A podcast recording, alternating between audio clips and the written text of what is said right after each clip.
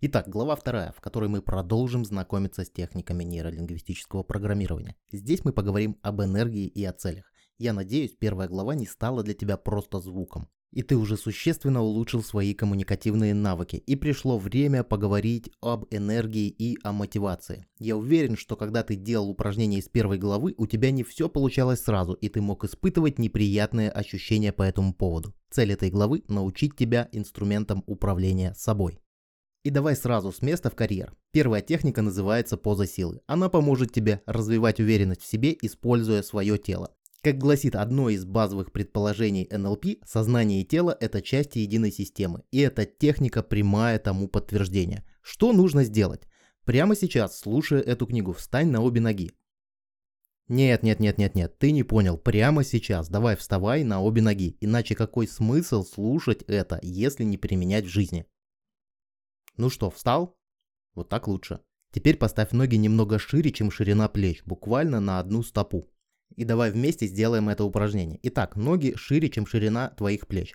А теперь упрись своими руками в бока на уровне пояса. Пояс это там, где ты носишь ремень. Ладно, скажу по-русски, сделай руки в боки. Окей.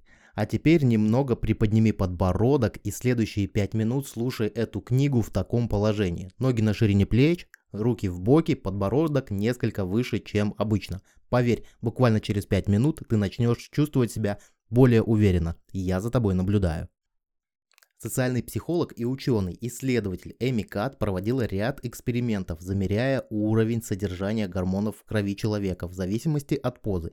И выяснилось, что та поза, в которой ты сейчас стоишь, повышает уровень тестостерона. Это как раз гормон уверенности в себе на целых 25% и одновременно снижает уровень кортизола. Кортизол – это гормон стресса на 20%. Какой отсюда можно сделать вывод? Ты можешь тренировать эту позу в течение 5 минут каждый день и тем самым повышая свою уверенность. Также ты можешь просто становиться на 5 минут в эту позу перед тем, как тебе предстоит, например, важный разговор или просто не хватает уверенности. Ну хорошо, пока ты стоишь в этой позе, расскажу тебе еще несколько ресурсных поз, которые способствуют уверенности в себе и выделению тестостерона. Первая и самая простая – это откинуться на спинку стула и слегка раздвинуть ноги, поставив стопы чуть шире ширины плеч. Попробуй, это можно делать даже в транспорте и сидя за компьютером. Уровень энергии и уверенности возрастает в разы. Ты помнишь? Я за тобой наблюдаю, 5 минут еще не прошло. Вторая поза несколько сложнее первой технически. Отклониться на спинке стула, закинуть ноги на стол или пуфик и сложить руки за головой. Уверен, ты видел такую позу во многих фильмах, а также такую позу занимают люди, уверенные в себе и довольные собой. И да, лучше мне не верь, а просто проверь, как меняются ощущения, когда ты пользуешься этими позами. Следующая поза, с которой я тебя хочу познакомить, это поза победителя. Ты ее можешь легко представить и воспроизвести. Вспомни или посмотри фотоотчеты с соревнований по бегу. Атлет, пересекающий финишную прямую, обычно делает такую позу. Руки раскинуты широко и подбородок приподнят вверх. Эта поза также способствует увеличению уверенности в себе и повышает твою внутреннюю энергию. А теперь о практическом применении последней позы. Позы победителя. Чтобы взращивать уверенность в себе и чувство победы, тебе нужна соответствующая физиология. А теперь вспомни, когда ты последний раз искренне был доволен собой и рад своими результатами. Если еще стоишь в позе силы, можешь сменить позу. Хотя лично я, побыв в этой позе победителя 5 минут, уже не могу найти себе места и хочу действовать по достижению к своим целям. Ну что, вспомнил, когда ты был искренне доволен собой? Могу тебе сказать из практики моей работы как коуча, многие преуспевающие люди весьма недовольны своими результатами. И когда я обучаю их этой технике, жизнь начинает играть совершенно новыми красками. Результаты начинают расти мгновенно. Все дело в том, что в нас работает механизм, который называется модель Тоут. Она объясняет целенаправленное поведение человека. Я о ней расскажу немного позже в этой же главе. Проблема большинства моих клиентов заключается в том, что в большинстве случаев они просто забывают поставить галочку у себя в голове о том, что выполнена задача, но об этом немного позже. Вспомни одно или несколько дел, неважно, были они значительными или не самыми крупными, и сделай вот что. Важно делать это стоя.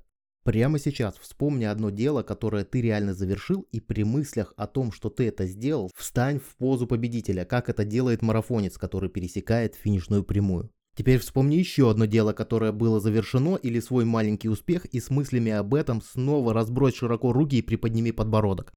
Делай это упражнение прямо сейчас вместе со мной. Поднялся с кровати, поза победителя. Сделал звонок, который долго откладывал, поза победителя. Вынес мусор из квартиры, поза победителя. Заработал деньги, поза победителя. Ну как твои ощущения прямо сейчас? Всего 5 минут в день смогут изменить твою жизнь. Таким образом ты будешь приучать свой организм замечать и отмечать маленькие победы. А к хорошему мы привыкаем быстро и хочется это делать снова и снова. Пользуйся. Кстати, можешь поставить на паузу эту книгу и сделать качественно это упражнение. Поверь ты мне, прилив сил гарантирован. Ты знаешь, я за тобой наблюдаю. А теперь познакомимся с моделью Toad, которая как раз таки объясняет, как устроено целенаправленное поведение человека. Для чего это знать, спросишь ты. А знать это как раз таки необходимо для того, чтобы ты понимал не только как достигать цели, но и куда расходуется твоя энергия. Что такое цель? Цель – это внутреннее представление человека о результате его действий. То есть человек имеет в голове представление о конечном результате, к которому его должны привести его действия. Представь себе ситуацию, ты решил что-то сделать, например, позвонить другу. Это маленькая, но цель. Попробуй сейчас понять, как у себя в голове ты принимаешь такое решение. Я, например, сначала проговариваю внутренним голосом, мне надо позвонить Вадиму. Затем представляю у себя в руке мобильный телефон с открытой записной книгой и вижу на экране имя друга. И свой палец, который кликает на звонок. У тебя может быть совершенно иное представление, но я хочу, чтобы ты уловил всю суть.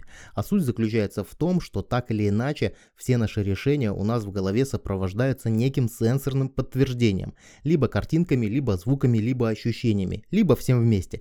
Именно так мы ставим цели. Мы каким-то образом у себя внутри описываем желаемый результат. А теперь представь, что ты решил позвонить другу, нарисовал в голове цель. В модели Toad это называется желаемый результат и обозначается буквой T2. Также в модели Toad есть точка входа, она обозначается как T1. Это наша реальность или то, что есть сейчас. Следующая буква O – операции. То есть в тебе есть какой-то механизм, который позволяет тебе понимать, движешься ты к цели или ты движешься от нее. Этот механизм называется петля обратной связи, и она работает всегда. Кстати, модель Toad еще называют единицей мышления. В аббревиатуре Toad есть еще одна буква. Буква И или E по-английски, означает это exit, то есть выход. Модель Toad можно представить в виде графической формулы, когда наше текущее состояние тест 1 становится в результате операции равным тесту 2, происходит выход. Мы получили результат, задача считается выполненной. Знаю, ты не любишь сложные объяснения и может уже хочешь промотать этот абзац книги, но это важный момент. Чтобы было проще осознать то, о чем я сказал прежде, давай разберемся на простом примере. И ты узнаешь, где в тебе прячется просто море энергии. Итак, пример. Я собрался позвонить другу, представив сенсорно, каким будет результат, что я буду видеть, слышать, чувствовать. Я определил тест 2, желаемое состояние. Сразу же начинает работать петля обратной связи и оценивать мое текущее состояние тест 1, Допустим, я нахожусь на кухне, а мой телефон находится в комнате. Сразу же происходит понимание, что мне следует сделать несколько операций, оу, чтобы приравнять тест 1 к тесту 2. Или другими словами, приравнять желаемое и действительное. И вот я делаю операции. Иду из кухни в комнату, беру телефон, звоню своему другу и по сути тест 1 стал равен тесту 2. И произошел выход, задача выполнена. Больше моя психическая энергия не расходуется на эту задачу. Но не все в нашей жизни так гладко и просто, как кажется с первого раза. Теперь разберемся, где же заложено море энергии. Все та же ситуация. Я собрался позвонить другу, определил желаемое состояние тест 2. Я нахожусь на кухне, мое текущее состояние тест 1. Я знаю, что нужно прийти в комнату, взять телефон и позвонить. Делаю операции и моя рука уже тянется к телефону. Обрати внимание, что моя цель была в моем воображении сформулирована как картинка, на которой в моей руке мой телефон и мой палец кликает на экране по необходимому мне номеру. Но вот не задача. Я беру в руку телефон, а он разрядился и не включается. Тест 2, моя цель, остается прежней. Тест 1, мое текущее состояние уже изменилось, но не стало равно тесту 2. Соответственно, петля обратной связи продолжает работать и давать мне сигналы о том, что следует выполнить другие операции, Поставить телефон на зарядку, подождать немного времени, чтобы он зарядился и включился и тому подобное. Обрати внимание, здесь еще не было выхода, экзита не было. Продолжаем дальше. Пока мой телефон заряжался, я сел за компьютер и стал заниматься рабочими вопросами, и моя задача тест-2, позвонить другу, уже сместилась куда-то на периферию. Я как бы о ней помню, но она не находится в поле моего сознательного внимания. И, конечно, параллельно я создаю себе, впрочем, как любой сейчас из нас, другие цели и задачи. А если говорить НЛПерским языком, я открываю тоуты. В какой-то момент времени загорелся экран в моем мобильнике, и я уже могу позвонить другу.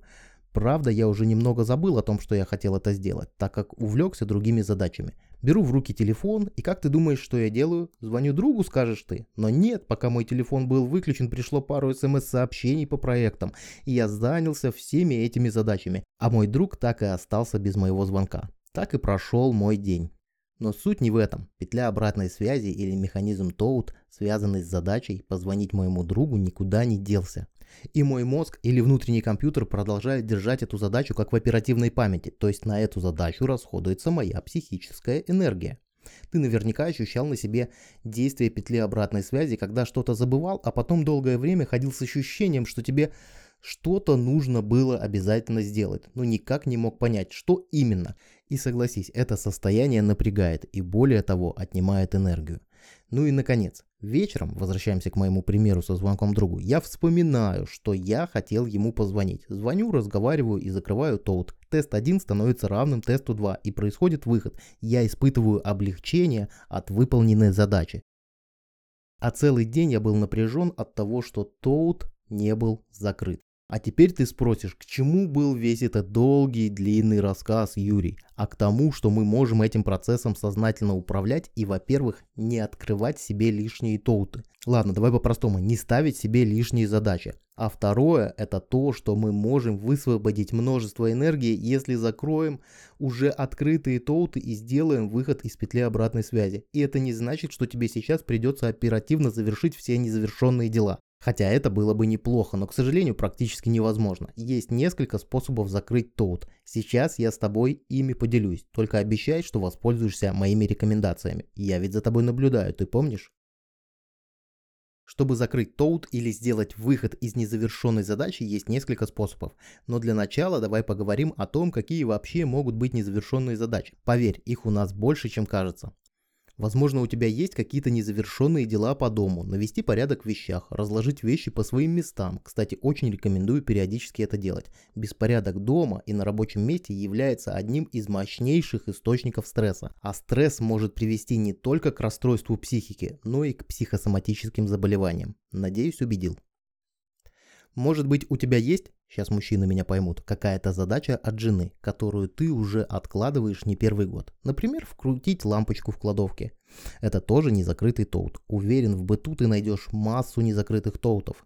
Но есть и другие незакрытые задачи, которые порой сильнее вытягивают из тебя энергию, чем то, о чем я сказал выше. Это твои нереализованные мечты и цели. Если с лампочкой в кладовке все понятно, пошел, сделал, завинтил лампочку, тот закрылся, ты высвободил энергию для других задач, а еще и жена довольна, то с нереализованными мечтами все обстоит сложнее. Ведь мечта тоже запускает процесс механизма обратной связи. Ты о чем-то помечтал, представил и сам того не осознавая, открыл тоут, поставил цель, тест 2 и не достиг того, чтобы она реализовалась. Твое текущее состояние теста 1 продолжает оставаться неравным твоему желаемому состоянию теста 2. Энергия продолжает расходоваться, твой мозг бессознательно продолжает подбрасывать тебе новые операции по достижению этой цели. Только ты не делаешь реальных шагов, а лишь изредка вздыхаешь, когда что-то напоминает о твоей детской или юношеской мечте, понимая, что время ушло и ничего ты с этим делать уже не будешь. Это скверное чувство, которое сжирает много твоей энергии. Но выход также есть. Опять же на примере. Вот, к примеру, ты в юношестве хотел стать летчиком, а по итогу стал юристом. Отучился в ВУЗе, продвинулся по карьерной лестнице, уже вложил много времени и сил в свою специальность. А вот мечта быть летчиком никуда не делась. И конечно, сейчас ты уже не готов что-то кардинально менять, чтобы закрыть свой незакрытый тоут. В таком случае для тебя есть несколько способов. Первый способ – это сделать тест-драйв. Например, найти возможность посидеть за штурвалом летящего самолета. Или если, допустим, девушка мечтала стать балериной, а стала первоклассным бухгалтером, в таком случае можно взять один или несколько пробных уроков балета, и облегчение настанет. Поверь, тест 1 станет равно тесту 2, желаемый результат станет действительным, последует выход из петли обратной связи, и ты почувствуешь облегчение. Тест-драйв – это очень хороший способ, но не единственный. Второй способ называется поминки. Что это значит? Это значит, тебе нужно взять все твои нереализованные мечты, с учетом, конечно, если ты реально понимаешь, что не станешь их достигать, и они не актуальны для тебя. Выписать их на бумагу, подумать о них, может где-то поблагодарить, ведь многие такие мечты двигали нас и заставляли вставать с дивана, а теперь стали неактуальны. И глядя на эти мечты, осознавая, что ситуация изменилась, они стали неактуальны, искренне признаться в себе, что ты уже точно их достигать не будешь. И принять решение больше к ним не возвращаться. Поверь, ты испытаешь огромное облегчение. И у тебя будет больше энергии для реализации текущих задач. Произойдет выход. Тоут закроется, энергия не будет утекать в неизвестном направлении.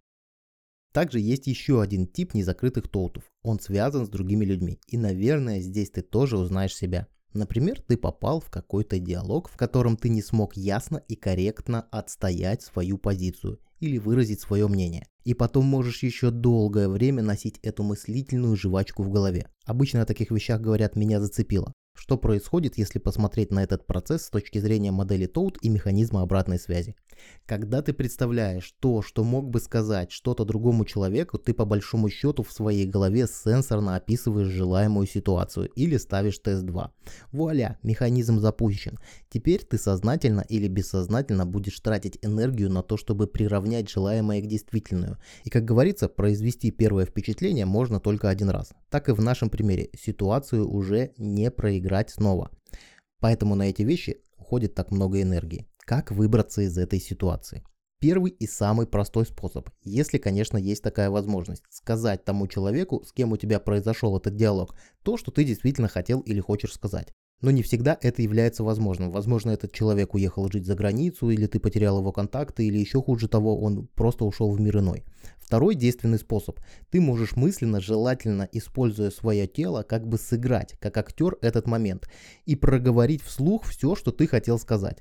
Тогда тест 1 хоть и не будет на 100% равен тесту 2, но это будет очень похоже на этот. То есть Прямо спрячься где-нибудь, чтобы никто не подумал, что с тобой что-то не так. Представь эту ситуацию с теми же людьми и выскажи им вслух все, что ты действительно хотел сказать. Поверь, облегчение не заставит себя долго ждать. По большому счету, вся психотерапия сводится к закрытию незакрытых тоутов.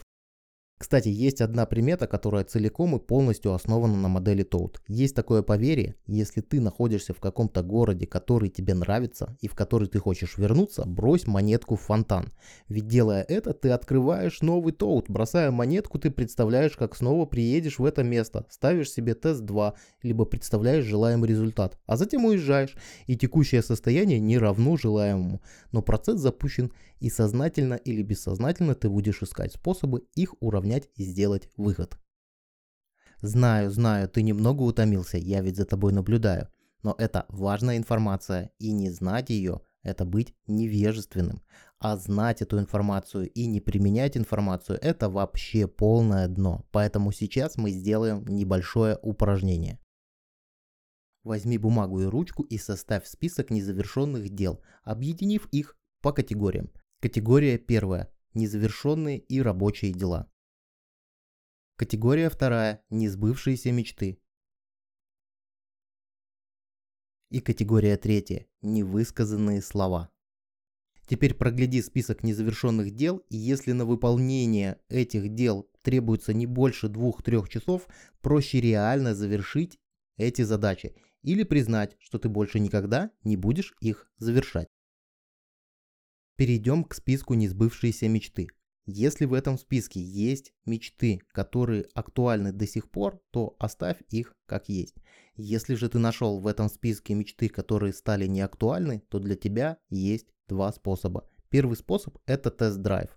Как я говорил немного раньше, ты можешь взять и попробовать что-то сделать. Например, если ты мечтал когда-то о мотоцикле, а сейчас для тебя это уже стало неактуально, возьми на прокат на час, на два мотоцикл, отведи душу – и мирно забудь об этой мечте. Не буду повторяться, выше я уже об этом говорил. Или второй способ, с помощью которого ты можешь закрыть модель Toad по несбывшимся мечтам.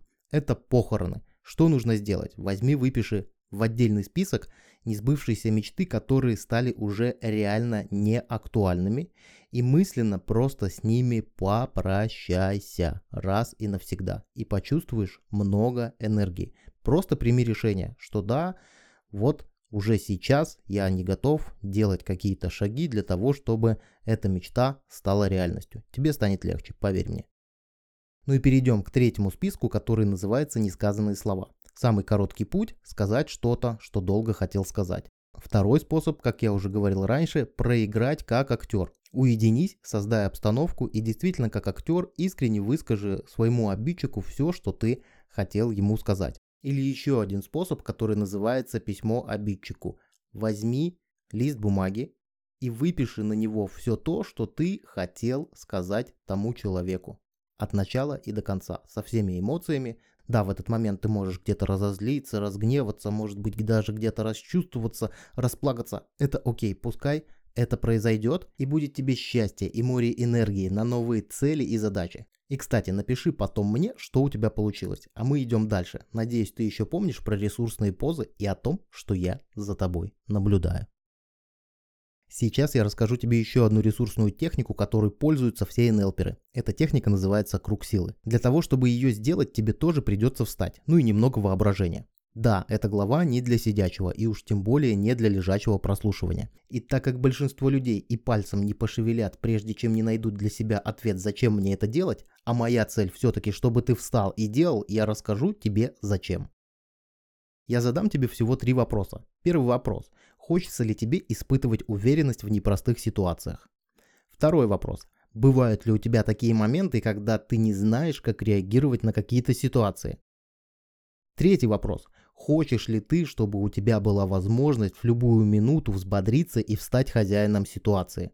Если хотя бы на два из этих трех вопросов ты ответил «да», тогда поднимайся и приступай к выполнению. А если нет, тогда забей и продолжай валяться на диване, заполняя свою голову информацией, которая вряд ли принесет тебе пользу. Да, звучит грубовато. Да ладно, мир вообще непредсказуем. Впрочем, есть третий вариант. Поставь это аудио на паузу и вернись к прослушиванию этого момента, когда будешь готов сделать упражнение. Итак, круг силы. Чтобы сделать эту технику, тебе понадобится уединенное место. Там, где тебя никто не будет отвлекать и в принципе метра полтора свободной площади на полу, а дальше только твое воображение. Ну что, готов? Тогда мысленно представь на полу круг. Круг такого размера, как тебе нравится. Обычно он занимает 1,5-2 метра. Круг – это символ целостности и завершенности, ну и в принципе совершенства. Придай этому кругу некий цвет, возможно какой-то вид.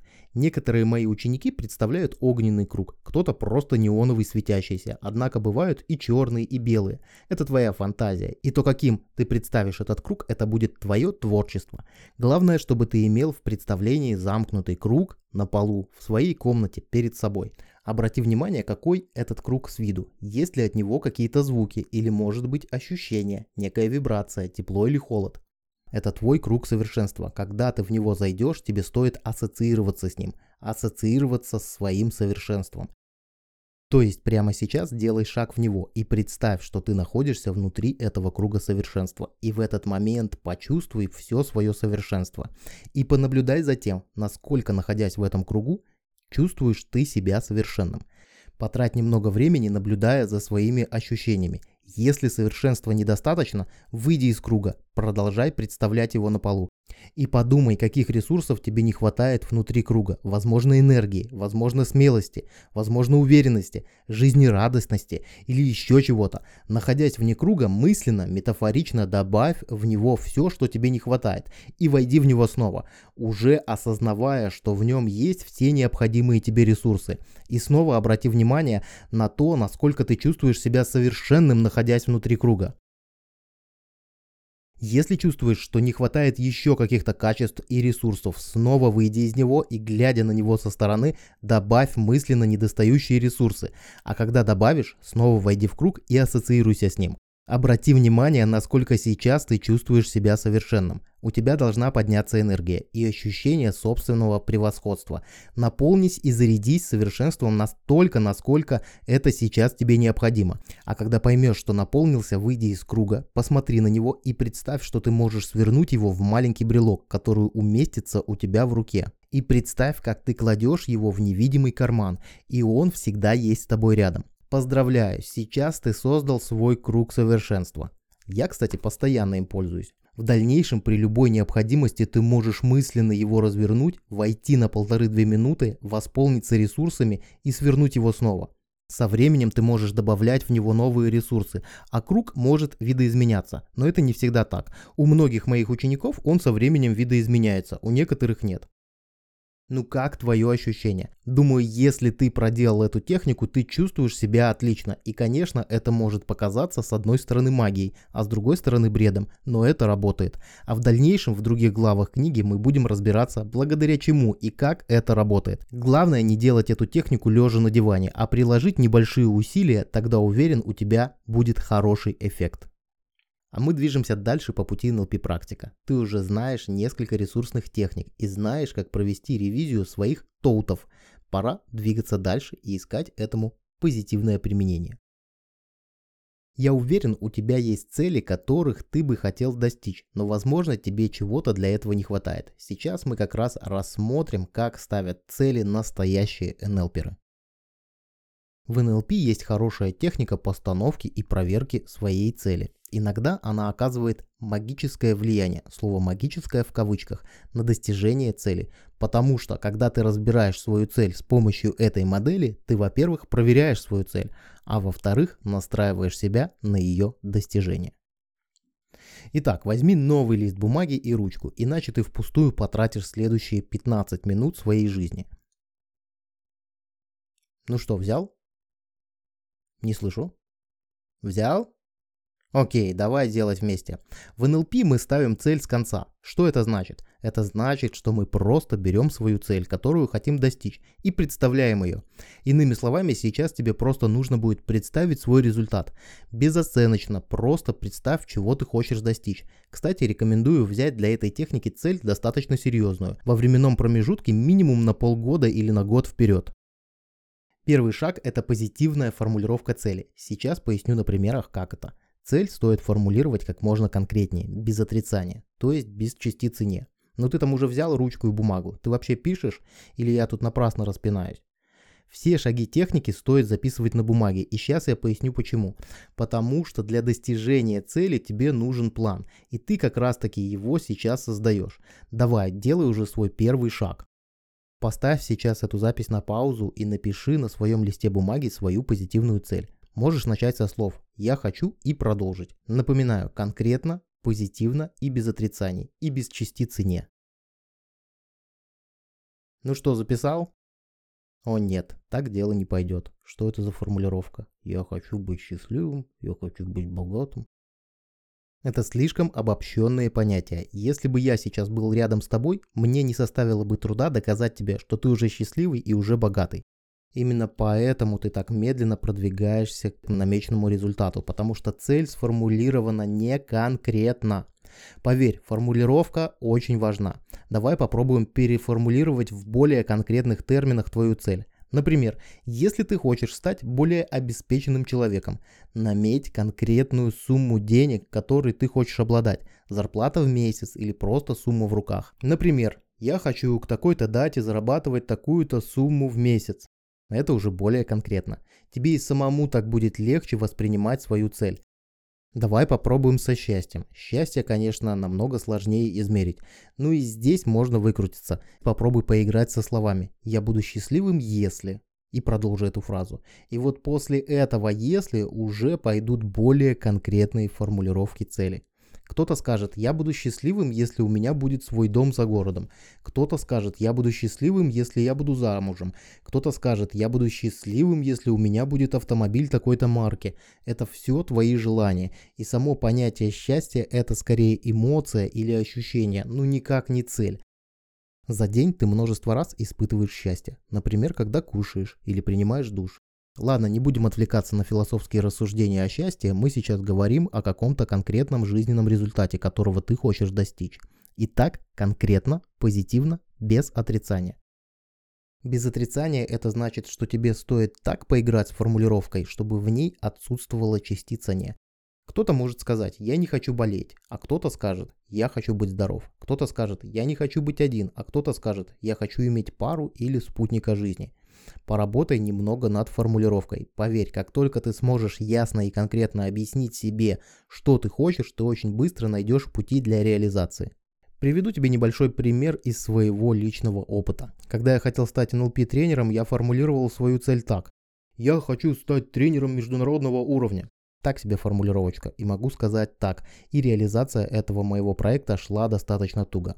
Ладно, скажу честно, вообще ничего не выходило. Но потом я решил основательно проработать эту цель, и я начал с конкретной формулировки. Я сформулировал свое желание так. Я хочу стать тренером НЛП международного уровня и проводить семинары по НЛП в странах СНГ и Балтии через 5 лет. Я реально рассчитывал на 5 лет. Я несколько позже расскажу, почему так. Но к моему удивлению, я достиг этой цели меньше, чем через полтора года. Сравни две формулировки. Я хочу стать тренером международного уровня. Вот вообще непонятно, тренером чего, хоккея, футбола, когда. Или вторая формулировка. Я хочу стать тренером НЛП международного уровня и проводить семинары по нейролингвистическому программированию в странах СНГ и Балтии к 2020 году. Наверное, разница видна невооруженным взглядом. Поэтому рекомендую тебе потрудиться над формулировкой сейчас, чтобы дело сдвинулось. Второй шаг модели хорошо сформулированного результата называется зависимость достижения. Обязательным условием для достижения твоей цели должен быть контроль результата. Поэтому этот пункт так и называется. Твоя цель должна быть такой, чтобы ее достижение зависело только от тебя. Иначе это просто надежда, но далеко не цель. Как проверить этот пункт? Немного поясню. Модель хорошо сформулированного результата работает по принципу проверки. Это значит, что если на каком-то шаге ты понимаешь, что что-то идет не так, в любой момент можешь вернуться и скорректировать первоначальную формулировку. Чтобы проверить этот пункт, тебе стоит задавать самому себе вопрос, кто ответственен за данный результат. И задавать его до тех пор и соответственно корректировать свою цель до тех пор, пока в ответственных не останешься ты один. Например, ты мог сформулировать цель так. Я хочу зарабатывать в месяц 1000 евро к февралю. Задай себе вопрос, от кого зависит этот результат. Если ты начинаешь отвечать на этот вопрос так, от рынка, от начальника, от клиентов, ты не занимаешься в данный момент формулировкой цели. Ты витаешь в облаках и формируешь надежды, перекладывая ответственность на других людей или ситуацию. На этом шаге стоит принять ответственность на себя и четко отдавать себе отчет, что твой результат зависит только от твоих действий.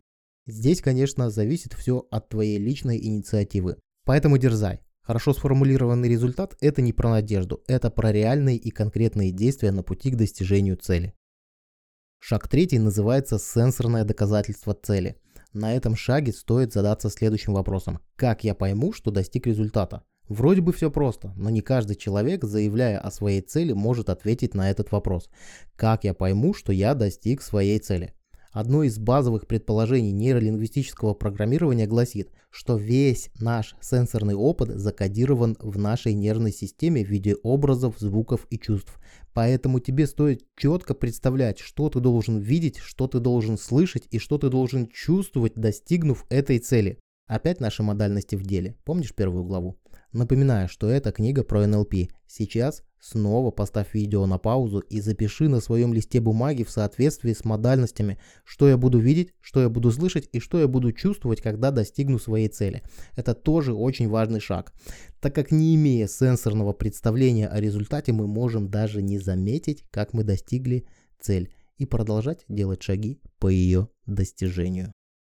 Четвертый шаг называется визуализация и диссоциация. Ну что такое визуализация, я думаю, ты прекрасно понимаешь, тем более ты уже представлял свой результат на прошлом шаге. Сейчас тебе предстоит познакомиться с тем, что мы имеем в виду под диссоциацией в NLP. Итак, само значение слова диссоциация. Диссоциация в переводе с латинского означает разделение. В психологии это слово имеет более широкое значение, и можно его толковать как отсоединение. В НЛП под диссоциацией мы понимаем особое представление о себе, когда мы можем представить и увидеть себя со стороны.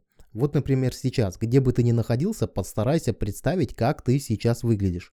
Кстати, на основе диссоциированного представления о себе есть много крутых NLP-техник, которыми я буду делиться дальше, поэтому рекомендую тебе начать тренировать диссоциированно представлять себя уже сейчас. Ну что, получается? Я, например, сейчас четко представляю себя стоящим у стойки микрофона и говорящим. Думаю, у тебя тоже получается. Запоминай, ассоциировано в НЛП это значит смотрю своими глазами. Диссоциировано значит вижу себя со стороны и могу описать себя со стороны.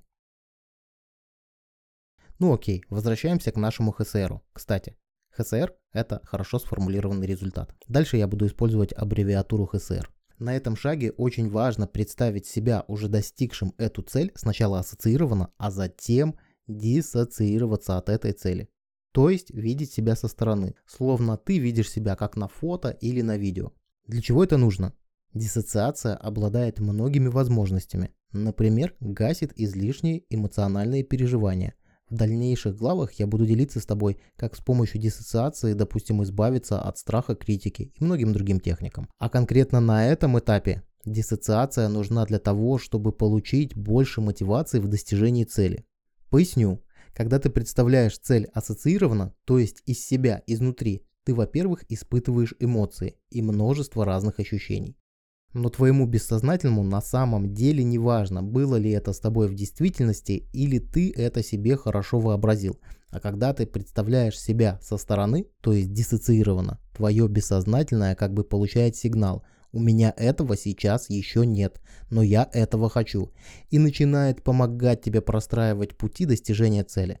Запомни, если хочешь существенно повысить шансы на успех в достижении данного результата, с этого момента представляй свою цель только диссоциированно или видя себя со стороны достигшим этой цели. Можешь мне поверить, это очень хорошо работает. Итак, идем дальше. Хотя стоп, стоп, стоп, стоп, стоп. Часто бывает такое, что когда ты представил себя со стороны, твой результат может тебе или не совсем нравиться, или ты заметил какие-то детали, которые не учел при формулировке цели. Если это так, то можешь смело переформулировать свою цель, то есть вернуться к первому шагу.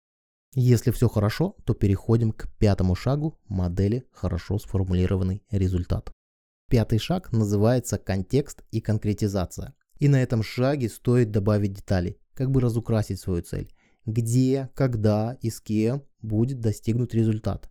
То есть, глядя на себя со стороны, достигшим этого результата. Представь, где это будет, в каком городе, в какой стране, в каком месте будет достигнута эта цель.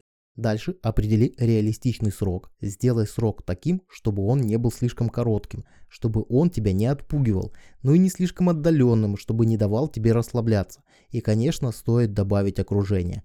Какие люди будут тебя окружать, когда ты достигнешь эту цель? И на этом шаге могут возникнуть важные детали, которые ты можешь вписать в свою изначальную формулировку цели.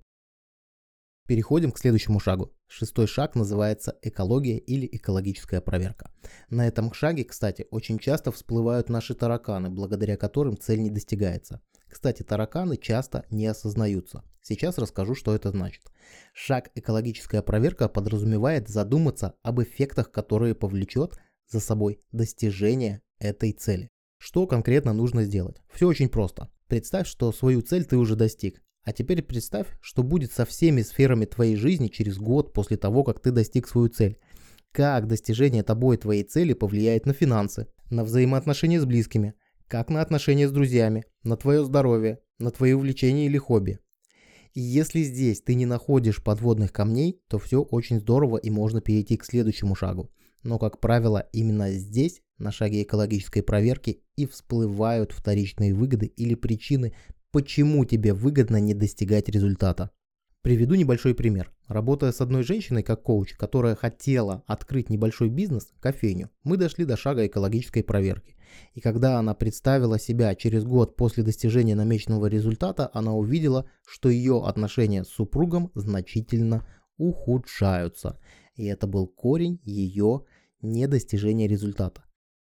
То есть она бессознательно не начинала свой бизнес, хотя у нее для этого были все ресурсы, потому что ее отношения с мужем могут ухудшиться. А для нее ценность семьи и замужества стоят на очень высоком уровне. Собственно, для этого и нужна экологическая проверка цели, чтобы осознать негативные последствия достижения тобой результата и, как следствие, найти возможность преодолеть эти нежелательные последствия. Героиня моего примера решила быстро устранить эту проблему. Она начала общаться с мужем и на эту тему тоже, а также стала работать над отношениями с психологом. То есть со мной. Не скромно, но слова из песни не выкинешь. И уже через полгода она открыла свою кофейню, хотя откладывала свою цель уже больше четырех лет. Вот они какие эти вторичные выгоды. Они часто являются причиной недостижения. А сейчас хорошенько подумай, как изменится твоя жизнь в каждой сфере и проверь себя. И если вдруг найдется какая-то неочевидная история, постарайся найти способ ее проработать. А мы идем дальше. Шаг седьмой модели ХСР – это препятствие. На этом шаге рекомендую абсолютно реалистично рассмотреть все возможные преграды, которые могут возникнуть у тебя на пути к цели. Кстати сказать, препятствия могут быть как внешние, так и внутренние. Давай разберемся поподробнее. Будет лучше, если ты будешь записывать список препятствий на бумаге, потому что этот список ты в дальнейшем сможешь использовать как план по реализации своей цели. Ведь преодолевая шаг за шагом, ты приближаешься к своему результату. Внешние препятствия – это все возможные обстоятельства, которые тебя окружают. Деньги, связи, образование, ситуация в стране, законы и тому подобное. Например, твоя цель – стать преподавателем музыки для детей, и ты прекрасно играешь на пианино, но у тебя нет педагогического образования. Это внешнее препятствие. Или твоя цель – открыть магазин, но у тебя недостаточно денег. Это тоже внешнее препятствие. В общем, все, что тебе может помешать в достижении желаемого, стоит записать в список препятствий. А теперь поговорим о тех препятствиях, которые люди часто выпускают из виду, но они порой сильнее сдерживают от достижения результата. Это внутренние препятствия. К этому классу препятствий можно отнести все наши непозитивные качества. Неуверенность в себе, стеснительность, страх неудачи, прокрастинация и тому подобное – то есть внутренние препятствия – это то, что может тебе помешать достичь желаемого изнутри. Это тоже стоит записать в свой список и поискать способы разрешения. Когда у тебя есть список препятствий, хорошенько проанализируй их и поищи способ преодоления. Не хватает денег на старт проекта? Задайся вопросом, как я могу решить эту задачу? Взять кредит, занять, найти новый способ заработка, найти партнера-инвестора. Что будет лучше для тебя? Не хватает образования? Задайся вопросом, как я могу получить это образование? Не хватает уверенности в себе. Задайся вопросом, как я могу преодолеть это препятствие. Поработать с психологом, пойти на силовой спорт или что-то еще. Как ты понимаешь, список препятствий дает нам возможность составить план достижения, который состоит из маленьких подцелей. Да-да, каждое препятствие стоит рассмотреть как небольшую цель, которая ведет к большему результату. Шаг восьмой. Ресурсы. На этом шаге продолжай работать на бумаге. Здесь стоит рассмотреть те ресурсы, которые уже есть у тебя для достижения желаемого. Ресурсы могут быть как материальные, так и нематериальные, как внутренние, так и внешние. Что может быть ресурсом? Деньги, свои или других, связи, личные или связи других людей, личные качества и способности, например, умение добиваться своего или навык эффективного общения. Список ресурсов очень важен, именно список на бумаге. Когда ты будешь составлять список ресурсов, задавай себе вопрос, что у меня есть сейчас, что поспособствует достижению моей цели. Прямо списком выписывай, и ты поймешь, что многое у тебя уже есть сейчас, и остается только делать шаги. Например, возвращаясь к моей цели, когда я решил стать тренером нейролингвистического программирования, у меня из ресурсов не было ничего. В ресурсах у меня было только огромное желание. У меня не было ни образования, у меня не было ни людей, которые были бы готовы меня поддержать в этом. Ровным счетом ничего. Но великое желание это было моим самым главным ресурсом, которое двигало меня к этой цели и продолжает двигать. И последний, девятый шаг модели хорошо сформулированного результата. Называется триггер. И на мой взгляд, в нем заключается 90% магии всей техники. Смотри, сейчас ты уже потратил достаточное количество времени на свою цель. Последний час фокус твоего внимания был только на твоей цели. Ты уже знаешь и препятствия, и ресурсы, знаешь, как правильно представить свою цель, и тем более знаешь, как поймешь, что цель будет достигнута. но это все ничего не значит без конкретных действий. И триггер означает, что в течение 24 часов с этого момента ты должен сделать одно конкретное действие, которое запустит весь процесс достижения результата. Я повторюсь, одно конкретное действие, которое приблизит тебя к твоей цели хотя бы на 1 мм.